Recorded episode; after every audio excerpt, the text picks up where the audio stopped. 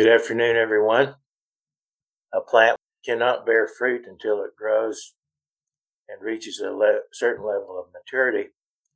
In the Bible, spiritual growth is often likened to that of various plants, such as vines, trees, and fields of grain. And like cultivated plants, Christians are expected to grow, to mature, and to produce fruit. In today's sermon, I want us to examine this analogy and what it can teach us about spiritual growth and maturity. Paul wrote in 1 Corinthians chapter 3, beginning in verse 5, 1 Corinthians 3 and verse 5, Who then is Paul and who is Apollos, but ministers through whom you believed, as the Lord gave to each one? I planted, Apollos watered, but God gave the increase. So then, neither he who plants is anything, nor he who waters, but God who gives the increase. Now, he who plants and he who waters are one, and each one will receive his own reward according to his own labor. For we are God's fellow workers. You are God's field. You are God's building. So we see here that the church is likened to God's field. And in this particular analogy, the Ministers are likened to workers in the field, but God gives the increase. The ministers are given the task of facilitating the growth of the plants, as it were. Implied here is the expectation that we, the people of God, will be growing, maturing, and eventually bearing fruit. We read in Ephesians chapter 4, beginning verse 11, and he himself gave some to be apostles, some prophets, some evangelists, and some pastors and teachers for the edifying of the saints, for the work of the ministry, for the edifying of the body of Christ, till we all come to the unity of the faith and of the knowledge of the Son of God to a perfect man, to the measure of the stature of the fullness of Christ, that we should no longer be children tossed to and fro and carried about with every wind of doctrine by the trickery of men and the cunning craftiness of deceitful plotting. But speaking the truth in love may grow up in all things to him who is the head, Christ. So we are to be growing up. We are to be maturing. The ministry exists to facilitate growth and we're all to grow up in, or, in other words to mature into the likeness of jesus christ. Colossians 3 verse 9 colossians 3 and verse 9 says do not lie to one another since you have put off the old man with his deeds and have put on the new man who is renewed in knowledge according to the image of him who created him now, the word translated renewed here is the Greek anakaino, which means to grow up and hence to be renewed. As we mature spiritually, we are to put off the corrupt carnal nature of our natural selves and be renewed in knowledge. That is, renewed in our thoughts, in our minds, after the image of God and of Christ who created us who is renewed in knowledge according to the image of him who created him. Colossians 3 and verse 1. If then you were raised with Christ, seek then those things which are above, where Christ is sitting at the right hand of God. Set your mind on things above, not on things on the earth. So we are to seek God, to seek Christ, and hunger and thirst for righteousness. As we read in Matthew 5, verse 6, Matthew 5, verse 6 Blessed are those who hunger and thirst for righteousness, for they shall be filled. So we need to hunger for a greater knowledge of Jesus Christ, a more meaningful and complete relationship with Christ, and spend energy, time, and resources pursuing those spiritual goals. We are expected to bear fruit John 15, beginning verse 1. John 15 and verse 1, Jesus said, I am the true vine, my Father is the vine dresser. Every branch in me that does not bear fruit, he takes away. And every branch that bears fruit, he prunes, that it may bear more fruit. You are already clean because of the word that I have spoken to you. Abide in me, and I in you, as the branch cannot bear fruit of itself unless it abides in the vine, neither can you abide in me. Uh, neither can you unless you abide in me. So, in other words, we must abide in Christ to bear fruit, and we are expected and required to bear fruit. He went on to say, I am the vine, you are the branches. He who abides in me and I in him bears much fruit, for without me you can do nothing. If anyone does not abide in me, he is cast out as a branch and is withered, and they gather them and throw them into the fire, and they are burned. If you abide in me and my words abide in you, you will ask what you desire, and it shall be done for you. By this my Father is glorified, that you bear much fruit. So you will be my disciples. As the Father loved me, I also have loved you. Abide in my love. If you keep my commandments, you will abide in my love, just as I have kept my Father's commandments and abide in his love. These things I have spoken to you, that my joy may remain in you, and that your joy may be full. So we see here that the key to bearing fruit and maturing spiritually is to abide in Christ. And along with that, let his words, his word abide or live in us. And his word abides in us if we are keeping his commandments, if we're living according to his word, then it is abiding in us. For plants to grow, they must have several things, among them nourishment, light, air, and water. If any of these are lacking, a plant will either wither and die or be stunted and produce little or no fruit. From a spiritual perspective, God is the source of each of these elements, and He makes them available, but it requires effort on our part to take advantage and make use of what God has provided. Interestingly, God's Word is light, and we see these other uh, elements also spoken of in the scriptures as related to the Word of God. In Psalm 119, verse 105, it says, Your Word is a lamp to my feet and a light to my path. Your Word is a lamp and a light. And in Proverbs 6, verse 23, we read, For the commandment is a lamp and the law is a light. Reproofs of instruction are the way of life. The commandment is a lamp, and the law is light. Peter wrote, and so we have the prophets, or the prophetic word confirmed, which you do well to heed as a light that shines in a dark place until the day dawns and the morning star rises in your hearts. Speaking here of the scriptures as a light that shines in a dark place. The Greek word pneuma means air, wind, or breath, and it also means spirit, because spirit is likened to wind or breath. David said, The spirit of the Lord spoke by me, and his word was on my tongue. The Spirit of God spoke through David, and hence the word, the word of God was on his tongue. In other words, he was inspired by God's Spirit in the things that he spoke or wrote, speaking of the Psalms and other things that he may have written or said. By the way, that's in 2 Samuel 23 and verse 2. Jesus said also in John 6 and verse 63, the words that I speak are spirit and they are life.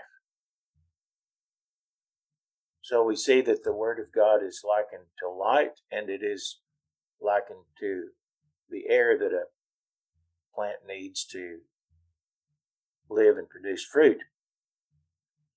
And the Word of God is also likened to water.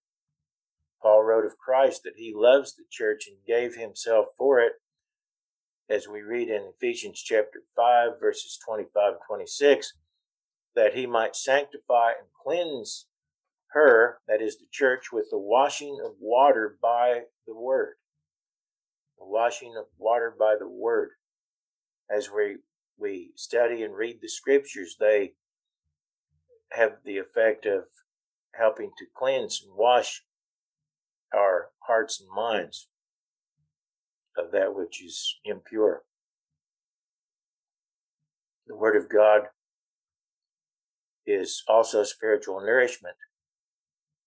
And there is much emphasis on this in the scriptures. We'll spend a little more time on this aspect uh, regarding this analogy. God's word is spiritual nourishment, it is spiritual food. In Luke 4 and verse 4, Luke 4 and verse 4, Jesus said, Man shall not live by bread alone, but by every word of God. In other words, bread, or excuse me, the Word of God is is uh, as essential to our spiritual lives as bread or food is to our physical lives. And so, do we really grasp that our survival depends on feeding on God's Word?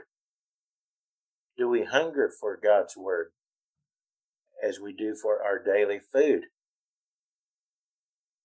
Job said in Job chapter 23 and verse 12, Job 23 and verse 12, he said, uh, I have not departed from the commandment of his lips. I have treasured the words of his mouth more than my necessary food. I have treasured the words of his mouth more than my necessary food. It's not enough for us to listen to a sermon once a week or to read an article in a church magazine occasionally. To develop spiritual maturity requires a habit of daily Bible study so that it becomes something we look forward to and hunger after, that we find satisfying and fulfilling, that nourishes us on a daily basis, that's something that we see as essential to our continued vitality, just as a growing child normally eats something every day to sustain physical life and grow to maturity. So we need God's word daily. We read in 1 Peter chapter 2, beginning verse 1. 1 Peter 2 and verse 1, therefore, laying aside all malice, all deceit, hypocrisy, envy, and all evil speaking, as newborn babes desire the pure milk of the word, that you may grow thereby. As newborn babes desire the pure milk of the word, that you may grow thereby in Hebrews 5, beginning in verse 12, Hebrews 5, verse 12, for though by this time you ought to be teachers, you need someone to teach you again the first principles of the oracles of God or the Word of God. And you have come to need milk and not solid food. For everyone who partakes only of milk is unskilled in the word of righteousness, for he is a babe.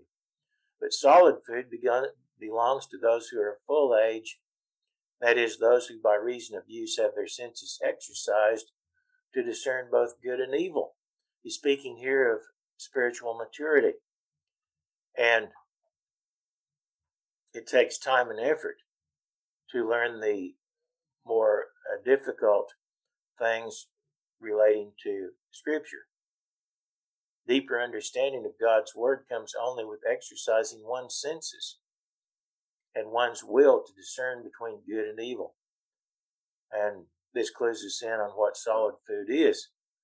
It's not far out speculations about prophecy of some has, have supposed or other perversions that come along uh, people weak, weak in understanding often find appealing. The solid meat of God's Word has to do with having a firmer grasp of how God's Word teaches us to discern between good and evil. As you study God's Word in a sound manner, you learn to make the right choices. You come to a deeper understanding of and appreciation for what it teaches about right and wrong. The true wisdom of God, which belongs to the spiritual immature, has to do with coming to a deep understanding and appreciation of the purpose for which God created us and how that may be fulfilled in us in our lives and in our relationship with God. Paul wrote in 1 Corinthians chapter 2, beginning in verse 1, 1 Corinthians 2 and verse 1, I, brethren, when I came to you, did not come with excellence of speech or of wisdom, declaring to you the testimony of God, for I determined not to know anything among you except Jesus Christ and Him crucified. I was with you in weakness and fear and in much trembling. And my speech and my preaching were not with persuasive words of human wisdom, but in demonstration of the Spirit and of power that your faith should not be in the wisdom of men, but in the power of God. However, we speak wisdom among those who are mature, yet not the wisdom of this age, nor of the rulers of this age who are coming to nothing. But we speak the wisdom of God in a mystery, the hidden wisdom which God ordained before the ages for our glory, which none of the rulers of this age knew, for had they known, they would not have crucified the Lord of glory. But, it, but as it is written, eye has not seen, nor ear heard, nor have entered into the heart of man the things which God has prepared for those who love him. But God has revealed them to us through his Spirit, or reveals them to us through his Spirit, for the Spirit searches all things, yes, the deep things of God. So again, he's speaking of spiritual maturity and and the understanding that comes as we grow toward that maturity. As we properly study and drink in of God's Word, we come to understand spiritual truths largely hidden from the world, because the world, for the most part, rejects God's Word. And they may accept bits and pieces of it, but Quite often, many of those who think of themselves as Christians reject much of God's Word. They don't understand it because they have been deceived in certain respects. And we need to make sure that we are not allowing ourselves to be deceived about what the Bible teaches. We need to be growing in understanding, in spiritual knowledge, and wisdom in 1 Corinthians 14 and verse 20, uh, 20 1 Corinthians 14 verse 20, brethren, do not be children in understanding, however, in malice be babes, but in understanding be mature. In understanding be or become mature. And being fruitful, as we've seen, we are to do requires spiritual wisdom and understanding.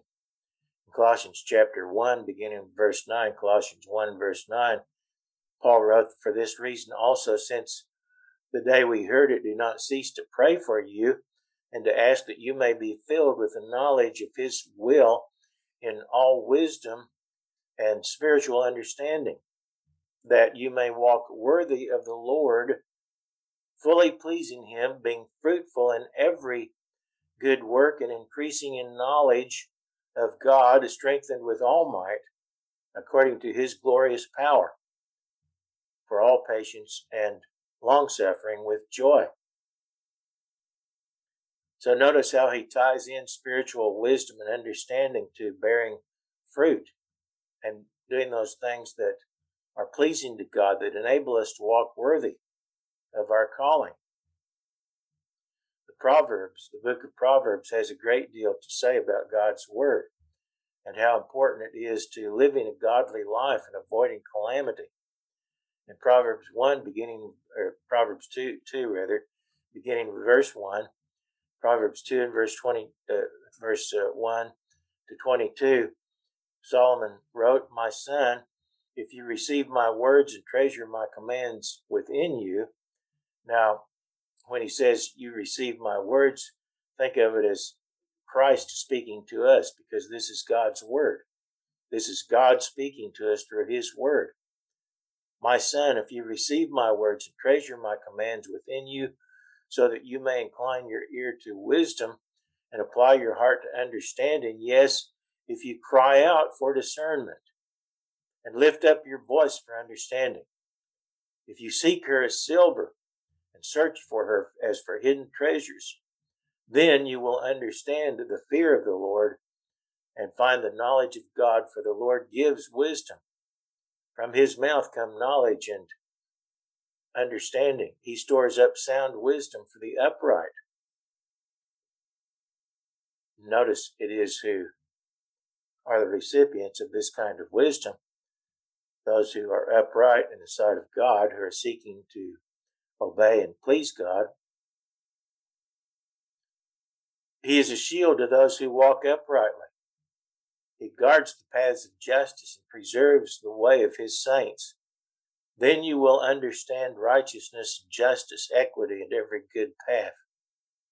When wisdom enters your heart and knowledge is pleasant to your soul, discretion will preserve you understanding will keep you, to deliver you from the way of evil, from the man who speaks perverse things, from those who leave the paths of uprightness to walk in the ways of darkness, who rejoice in doing evil and who delight in the perversity of the wicked, whose ways are crooked and who are devious in their paths, to deliver you from the immoral woman, from the seductress who flatters with her words who forsakes the companion of her youth and forgets the covenant of her God.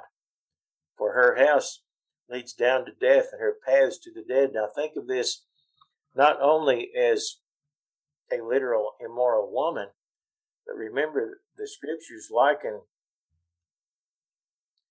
false churches to fallen women and even likened Israel, who, uh, who had when they had departed from God to a harlot.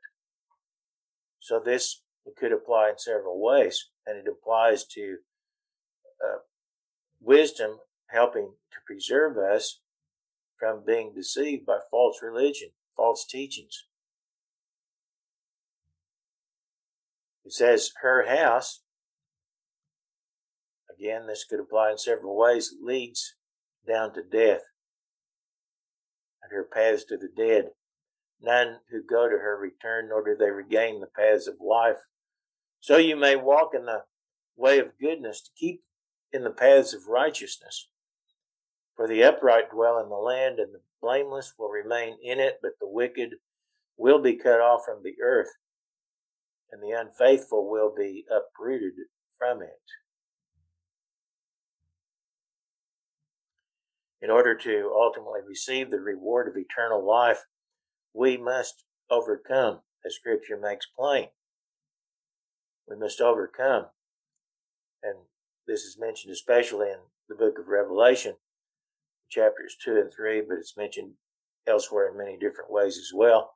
Revelation 2 and verse 7, Jesus said to the church, He who has an ear, let him hear what the Spirit says to the churches. To him who overcomes, I will give to eat from the tree of life, which is in the midst of the paradise of God. In other words, he's speaking of eternal life. He who overcomes will receive eternal life, is what he's telling us. And only those who overcome can eat from that tree of life. And this shows that God provides nourishment, but we must make choices in order to partake of it. If we make the wrong choices, as Adam and Eve did, when they were given a chance to eat from the, the tree of the garden, the tree of life, then we deprive ourselves of the bread of life. So we must choose to study the Bible, and we make that choice every day. We must choose to act on its teachings, and we must choose to obey its commandments. And of course, if we're going to act on the teachings of the Bible, if we're going to follow the commandments, we've got to know what those teachings are and we've got to be mindful of the commandments. Paul understood that overcoming is necessary to attain eternal life and that we are engaged in a lifelong struggle against fleshly lusts and evil influences which prevail in this world.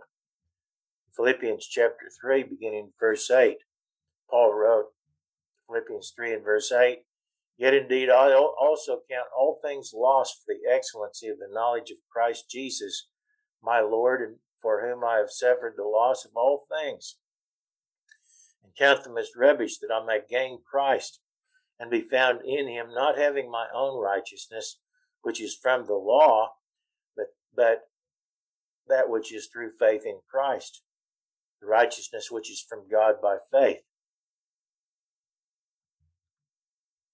And he's not denigrating the law here. Actually, the law is uh, speaking primarily of the Old Covenant uh, law, but uh, just knowing the law as Israel proved, or having received the law in the form of the Old Covenant, does not make one righteous. One has to apply the law, one has to have faith to have the righteousness of Christ. And uh, he goes on to say,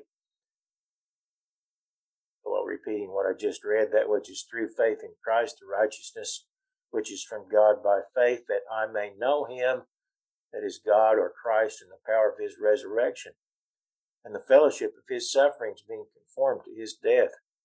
If by any means I may attain to the resurrection from the dead. Not that I have already attained, or am already perfected, but I press on that I may lay hold of that for which Christ Jesus has also laid hold of me. Brethren, I do not count myself to have apprehended. One thing I do, forgetting those things which are behind and reaching forward to those things which are ahead, I press toward the goal for the prize of the upward call of God in Christ Jesus. Therefore, let us, as many as are mature have this same mind and it and if in anything you think otherwise god will reveal even this to you. Now notice here that paul did not count himself to have have it made so to speak. He realized that he must continue that lifelong struggle for godly righteousness overcoming with the help of god and continually press forward toward that goal, prize of eternal life in the kingdom of God through Christ's mercy as we live by faith in God and in Christ and strive to please Him. Peter wrote in 1 Peter chapter 2, beginning with verse 11. 1 Peter 2 and verse 11. Beloved, I beg you as sojourners and pilgrims. Notice he tells us that we are sojourners. That is, we are like Israel going through the wilderness, not having yet reached the promised land. But we are sojourners. We are headed toward that goal. And he says, as sojourners, as pilgrims, seeking the kingdom of God, abstain from fleshly lusts which war against the soul, having your conduct honorable among the Gentiles, that when they speak against you as evildoers, they may, by your good works which they observe, glorify God in the day of salvation. On one occasion during his ministry, Jesus had been walking from Judea to Galilee through Samaria. He stopped near a city in Samaria, about 35 miles from Jerusalem, called Sychar, which is the Shechem of the Old Testament, to rest and drink water from Jacob's well. While there, he had a conversation with a Samaritan woman, and he told her, as we read in John chapter 4, beginning in verse 23, John 4 and verse 23, the hour is coming and now is when the true worshippers will worship the Father in spirit and truth. For the Father is seeking such to worship him. God is spirit, and those who worship him must worship in spirit and truth. Must worship in spirit and truth. And then going on in verse 31 of John 4, verse 31, In the meantime, his disciples urged him, saying, Rabbi, eat. But he said to them, I have food to eat of which you do not know. Therefore the disciples said to one another, Has anyone brought him anything to eat? Jesus said to them, My food is to do the will of him who sent me and to finish his work. Christ's food, his meat, was to do his Father's will. And we must see that doing the will of God is part of our spiritual nourishment. And it is essential to spiritual vitality that we seek to do God's will. And where is God's will revealed? How do we know what God's will is? It is revealed in His Word. That's how we come to understand what God's will is for us. We don't just have to guess at it like some people may be inclined to do, but uh, we can look into God's Word, study it, and it tells us what His will is for us and how to live our lives. In John chapter 6, beginning in verse 48, John 6 and verse 48, Jesus said, I am the bread of life. Your fathers ate the manna in the wilderness and are dead. This is the bread which comes down from heaven, that one may eat of it and not die. I am the living bread which came down from heaven. If anyone eats of this bread, he will live forever. And the bread that I shall give is my flesh, which I shall give for the life of the world. Speaking, of course, of his uh, sacrifice. But he went on to say that we are to labor for the food which endures. Now, of course, we have to labor for our physical food as well. But he said in John 6 and verse 27, do not labor for the food which perishes. In other words, do not labor only for the food which perishes, but for the food which endures to everlasting life, which the Son of Man will give you because God the Father has set his seal on him. And they said to him, What shall we do that we may work the works of God? Jesus answered them and, and said to them, This is the work of God, that you believe in him whom he sent. You believe in him whom he sent. In other words, believe in Jesus Christ. Now, the belief of which Jesus spoke is a living faith in God, in Christ, and in his word. Faith is a key to eternal life, and the key to faith is hearing the word of God.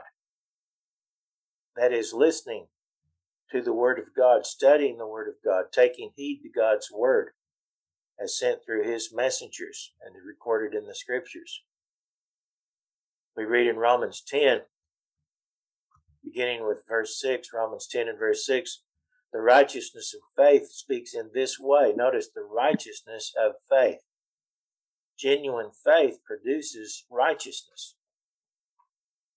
Do not say in your heart, Who will ascend to heaven? that is to bring Christ down from above, or who will descend into the abyss, that is to bring Christ up from the dead. But what does it say? The word is near you in your mouth and in your heart. That is the word of faith which we preach. That if you confess with your mouth the Lord Jesus, uh, with, with, your, with your mouth the Lord Jesus, and believe in your heart that God has raised him from the dead, you will be saved. For with the heart one believes unto righteousness. Notice with the heart one believes unto righteousness. This is not speaking of an empty, dead, fruitless faith, but faith which leads to righteous conduct, which produces the fruits of righteousness. It goes on to say, and with the mouth the confession is made unto salvation. For the scripture says, Whoever believes on him will not be put to shame.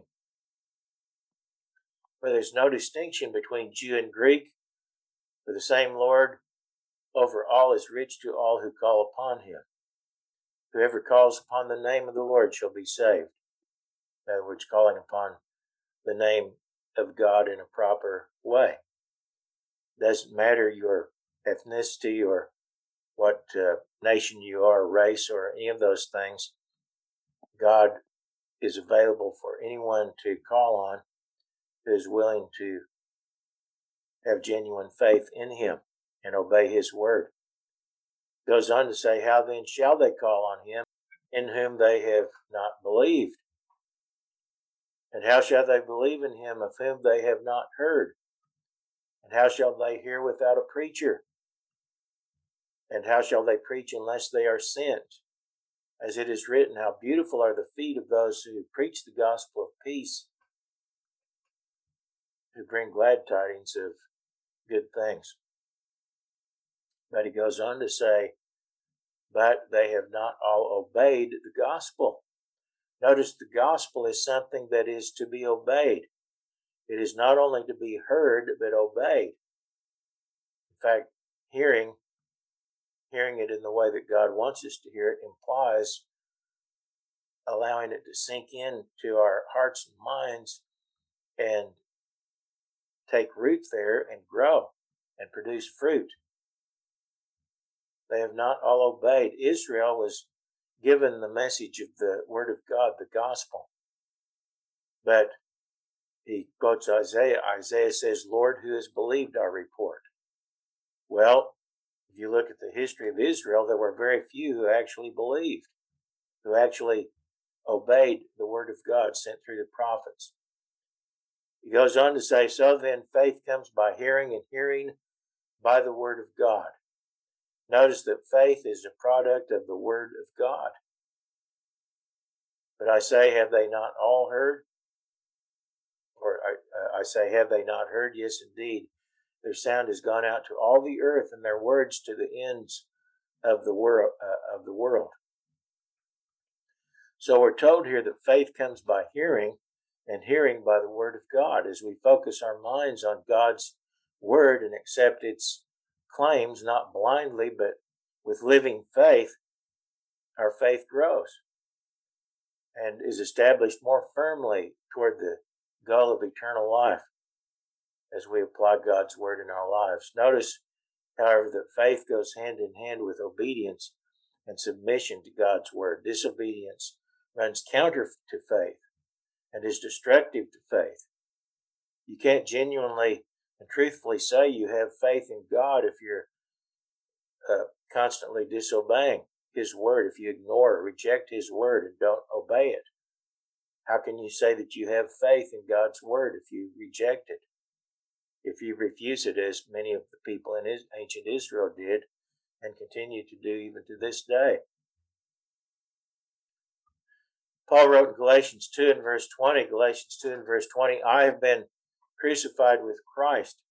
It is no longer I who live, but Christ lives in me, and the life which I now live in the flesh, I live by faith in the Son of God, who loved me and gave himself for me. We're to live by the very faith of Jesus Christ. And we live by that faith if Christ is living in us. If we are living in a spiritual sense, we are living because Christ is living in us.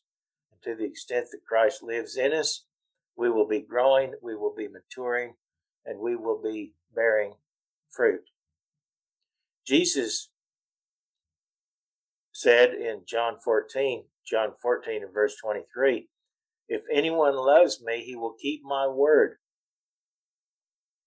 and my Father will love him, and we will come to him and make our home with him. Notice he said, If you love me, Jesus said, If someone loves me, he will keep my word, he will obey it. And we will come to him and make our home with him, meaning the Spirit of God will be dwelling in us. Christ and the Father will be dwelling in us through the Spirit of God. But he went on to say, He who does not love me does not keep my words. And the word which you hear is not mine, but the Father's who sent me. So Christ lives in us only if we are keeping his word. And only if we are keeping God's word can we grow and develop and mature spiritually. So we see that God's word and keeping God's word is spiritual food. And this is vital if we are to survive and mature as Christians.